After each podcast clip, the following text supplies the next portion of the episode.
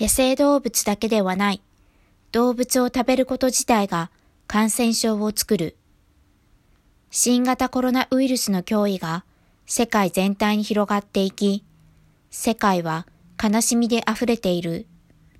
しかし、その根本原因である動物利用に、まだ人々の目が行き渡っていないことを危惧している。まず挙げられることが、動物を食べること。食べることにとどまらず、捕獲し、閉じ込め、飼育し、屠殺することだ。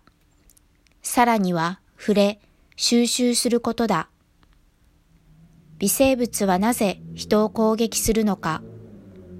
世の中には謎に満ちた感染症が多数あり、数が増えてきている。定期的に新しい感染症に人間はさらされている。人だけでなく、人が飼育する動物もさらされている。ブルーリー海洋などのように感染経路すらわからないものや、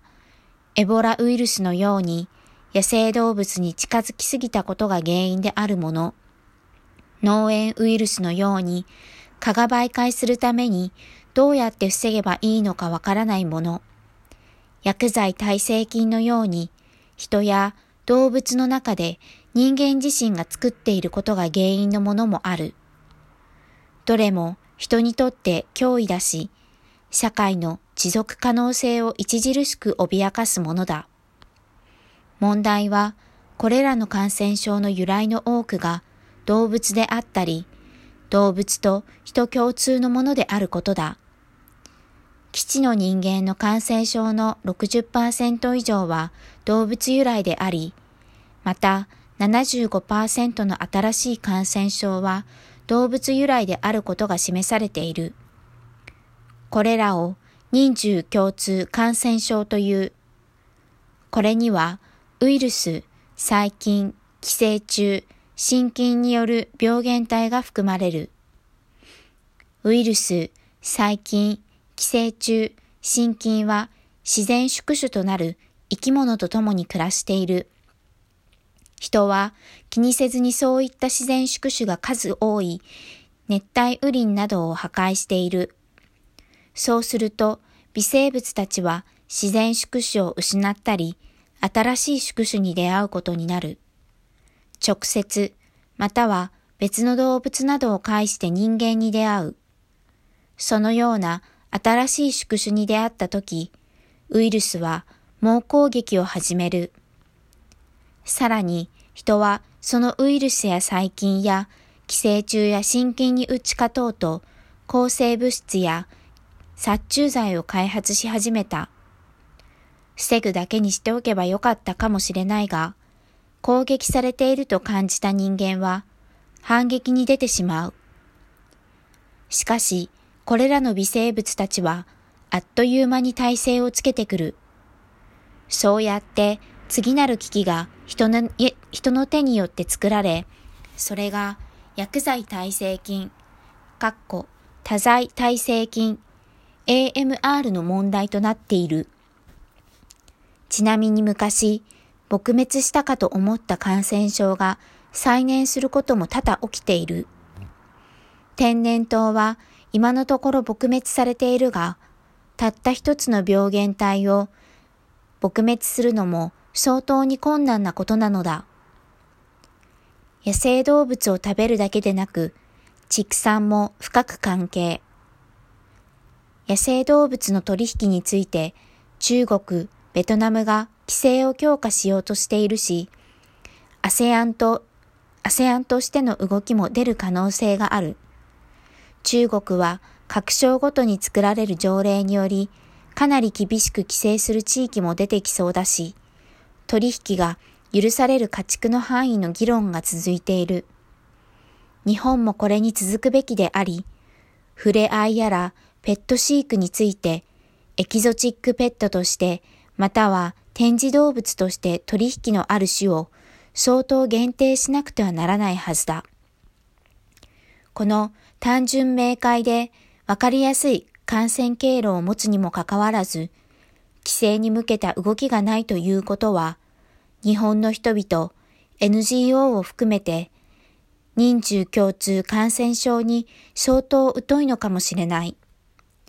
しかし、このような明らかに闇な野生動物取引に限らず、人中共通感染症は発生し得ることを見逃してはならない。むしろ、現代の畜産システムの方が原因としては大きいのだ。わかりやすい畜産動物から直接伝播するパターン。最もわかりやすいのは畜産動物で発生した病気が人間に直接移るものだ。過去に何度も感染爆発を起こし、人々の命を奪ってきた。例えば、以下のようなものがある。ニパウイルス。ニパウイルスに人が感染すると、無症状の人も多いが、急性呼吸器感染症になったり、脳炎になり死亡することもあるウイルスだ。1999年にマレーシアの養豚場で発生し、アウトブレイクした。死亡率が高く、1998年9月から1999年3月中にマレーシアでニパウイルスと確定した192人中76人が死亡した。マレーシアマレーシアでは死亡率40%であったが、2004年にバングラディッシュで発生した際は60%から74%であったという。回復したとしても、患者の約20%には発作障害や性格変化などの神経症状が残るのだという。もともとはコウモリが自然宿主であるとされている。最初にこのニパウイルスが出現した村は、ジャングルを切り開き、養豚場を建設した村だったが、最初の患者が倒れた数ヶ月前から豚が死に始めていた。人と同じように、痙攣発作を起こして死んでいったのだ。ジャングルに穏やかに住んでいたコウモリが行き場を失い、共存していたウイルスが豚に伝播し、その後人に伝播したのだ。このウイルスは豚に感染しやすいが、その他、犬や猫、馬などにも感染し、マレーシア政府は豚を実に90万頭一気に殺し、一旦は収束に向かったが、その後も発生が続いている。養豚場で直接豚と触れるだけでなく、汚染された肉を食べることでも感染が広がるという。結局はコウモリを脅かし、豚を飼育している限りは発生するのだ。日本農園。日本で100年以上前から発生しているのに、あまりこの病名を聞かないような気がするのは気のせいか。東アジアと東南アジアに広がっている。日本農園は豚と人で流行し続けているが、顔媒介した病気だ。WHO によれば、世界中で毎年約6万8000件の感染があり、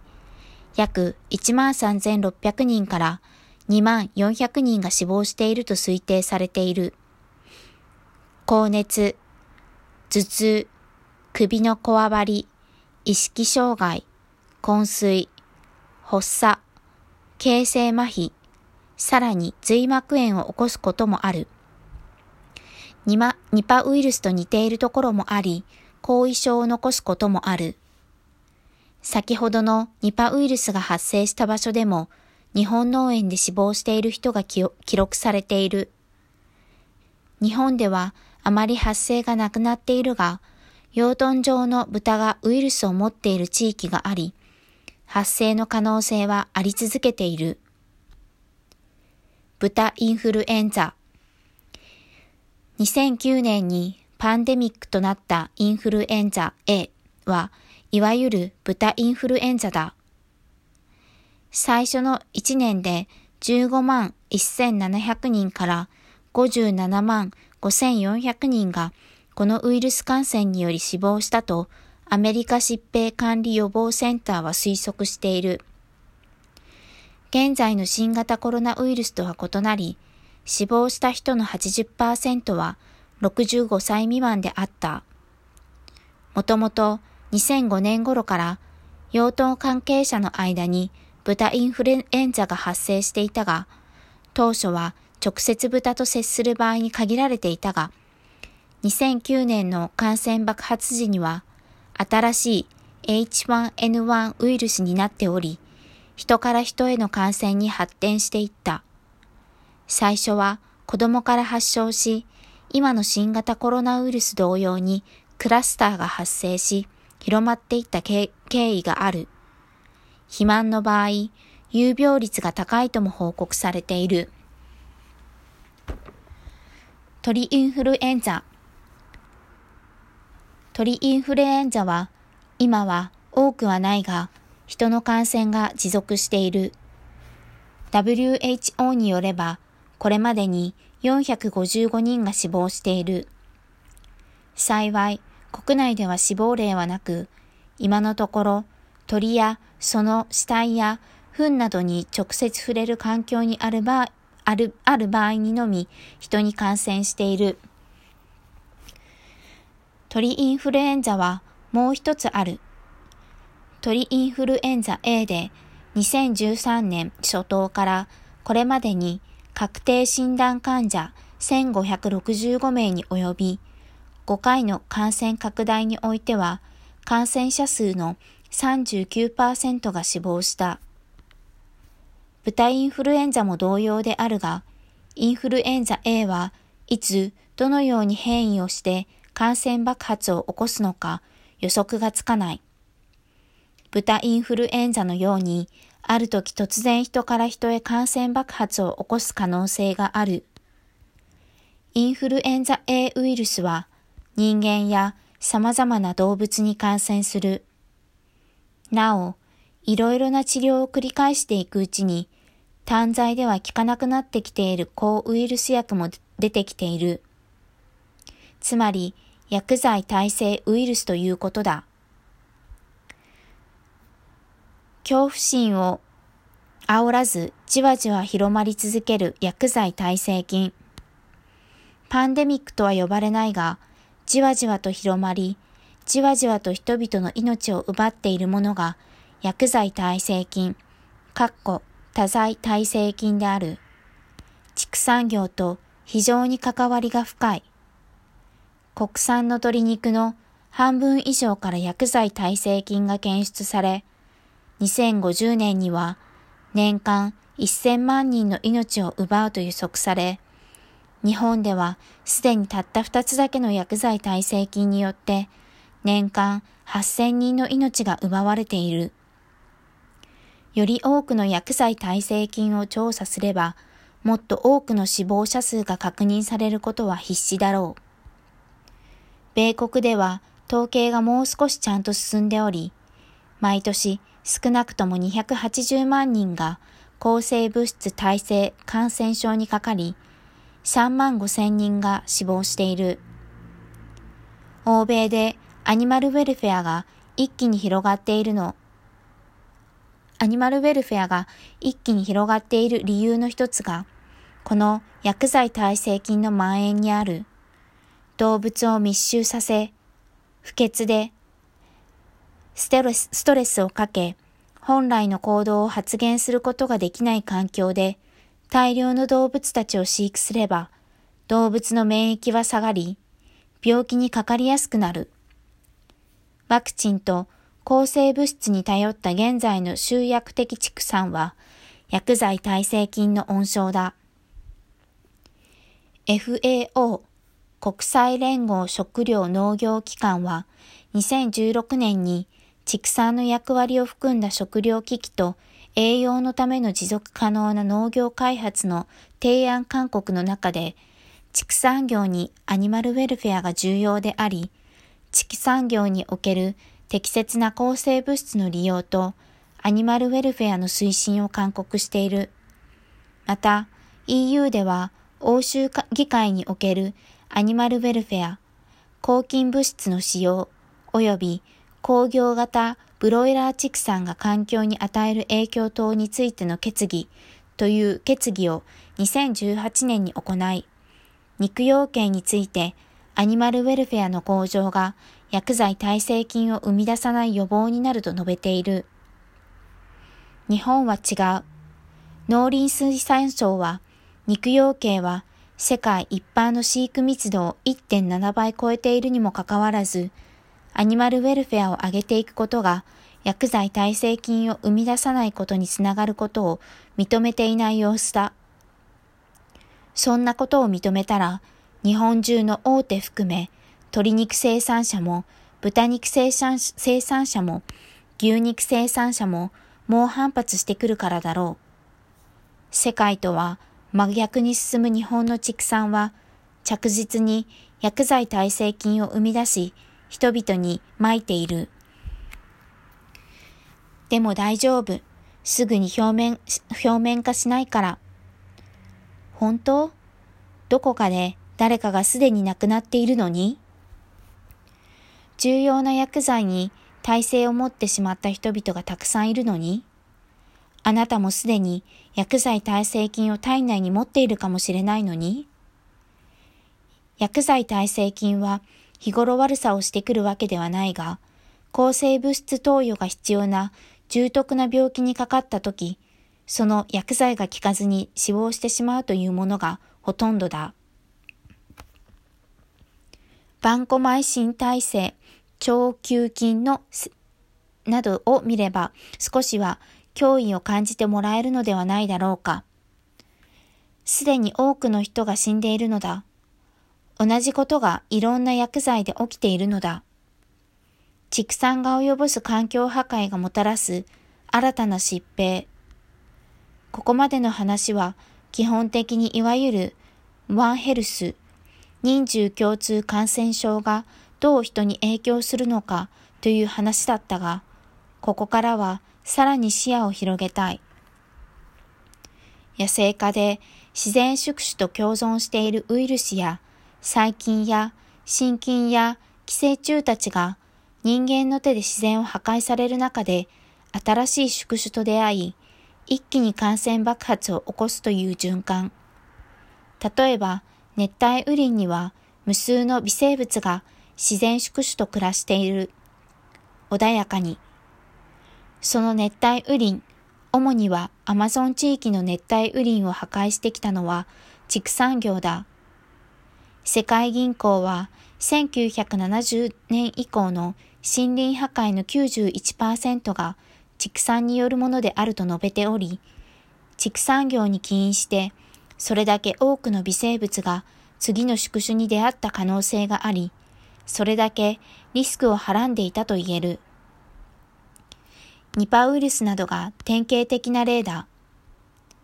また、気候変動、土地利用の変化、淡水、取水量の急増など、特にこの100年で人間は多大な破壊を地球上で行ってきたが、その影響により微生物たちの環境も変化している。畜産動物は50年間で8.31倍、かっこ、鶏、豚、牛のみに増加しており、764億頭に及んでおり、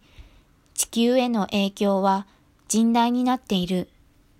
ワールドウォッチ研究所によると、温室効果ガスの原因の51%が畜産業に起因しており、大豆生産の74%が畜産動物の餌になるが、そのために貴重な森林が南米やアフリカなどで伐採されており、つまりはそこにいた微生物たちは移動を余儀なくされているのだ。暖かいエリアが拡大すれば、蚊が媒介するウイルスも一緒に移動するだろう。ネズミが移動すれば、ラッサ熱なども一緒に移動する。森林が消え、コウモリが住処を失えば、さらなる新たなウイルスや菌がもっと盛んに活動するようになるかもしれない。コウモリに次ぐ自然宿主が目を覚ますかもしれない。地球は一つしかないのだから、そろそろ気がついても良い頃だ。動物を食べる、動物を収集する、珍しい動物を自分の目で見る。